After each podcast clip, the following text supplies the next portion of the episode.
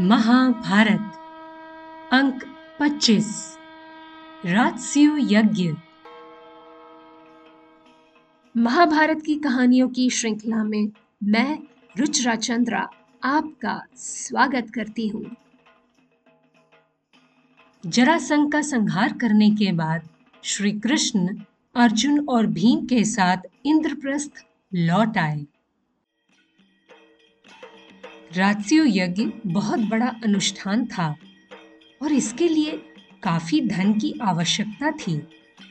तो अर्जुन ने भ्राता युधिष्ठिर से कहा, भ्राताश्री, हमें अपना राजकोष अधिकाधिक समृद्ध करना चाहिए, ताकि यज्ञ के दौरान हमें धन की कमी ना हो। उसी दौरान ऋषि व्यास राजस्यु यज्ञ के निमित्त इंद्रप्रस्थ आए हुए थे और उस समय वहीं उपस्थित थे। उन्होंने अर्जुन की बात का समर्थन किया और कोश की समृद्धि हेतु पांडवों को अलग अलग दिशा में भेजा।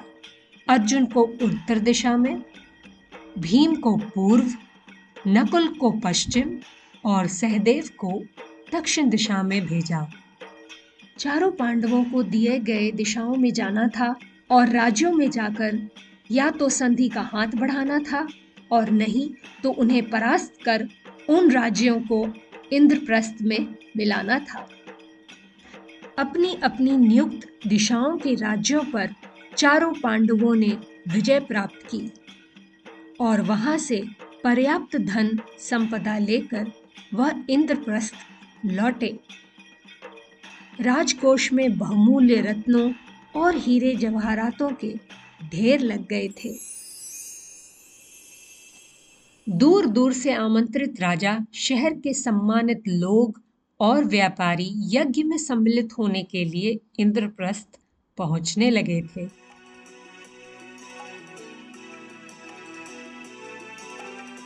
आमंत्रित मेहमान पांडवों के लिए बहुमूल्य उपहार लेकर आए थे। हस्तनापुर से राजस्यु यज्ञ में भाग लेने के लिए भीष्म पितामह गुरु द्रोणाचार्य गुरु कृपाचार्य महामंत्री विदुर, राजा धृतराष्ट्र तथा सभी कौरव आए थे। इंद्रप्रस्थ से आते ही सभी सगे संबंधियों ने अपने यथा योग्य विभिन्न दायित्व को संभाला। गुरु कृपाचार्य पर सभी धार्मिक रीति रिवाज और अनुष्ठान कराने का दारोमदार था। श्री कृष्ण ने आमंत्रित ब्राह्मणों, ऋषि मुनियों सम्मानीय अतिथियों के आव भगत का कार्य चुना। दुर्योधन ने आगंतुकों से उपहार स्वीकार करने का कार्य संभाला। तो दुशासन ने भोजन की व्यवस्था का जिम्मा लिया। कर्ण को दान वितरित करने का कार्य दिया गया। ऋषि धौम्य पांडवों के राज पुरोहित थे, इसलिए उन्होंने यज्ञ में प्रधान पुरोहित का आसन ग्रहण कर हवन की अग्नि प्रज्वलित की।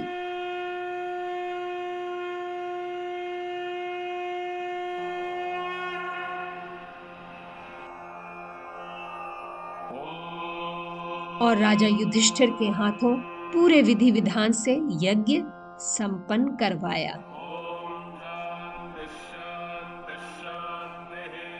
ईश्वर की कृपा से राजस्यु यज्ञ निर्विघ्न संपन्न हुआ। और युधिष्ठिर सम्राट बन गए।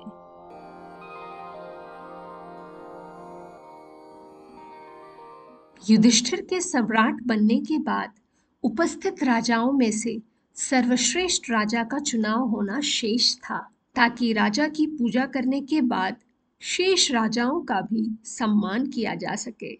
अतः युधिष्ठिर ने एक सभा बुलाई और सभी राजाओं को संबोधित करते हुए कहा कृपया आप लोग सर्वश्रेष्ठ राजा का चुनाव करने में मेरी मदद करें।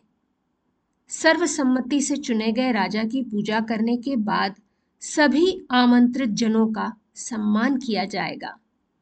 यह सुनकर मगध नरेश सहदेव उठे और उन्होंने कहा, हे राजन, मैं इस पूरी सभा में श्री कृष्ण को सर्वश्रेष्ठ व्यक्ति मानता हूँ। मेरे सुझाव से उन्हें ही यह सम्मान मिलना चाहिए। भीष्म पितामह, गुरु द्रोणाचार्य और अन्य कई राजाओं ने सहदेव के कथन का समर्थन किया। किंतु उस सभा में बहुत से ऐसे राजा भी थे जो सहदेव के प्रस्ताव से सहमत नहीं थे और विरोध करने वाले इन राजाओं में से सबसे मुखर थे चेदी नरेश शिशुपाल। शिशुपाल की कथा भी बहुत रोचक है, जो हम सुनेंगे अगले अंक में। तो आज के अंक में इतना ही। जुड़े रहिए इनिशिएटिव सस्मित किड्स के महाभारत की कहानियों की श्रृंखला से। अगर आपको हमारा काम पसंद आ रहा हो तो हमारे चैनल को ज़रूर शेयर करें। आपका समर्थन हमें बहुत प्रोत्साहन देगा। तो मिलते हैं अगले अंक में। तब तक के लिए नमस्कार।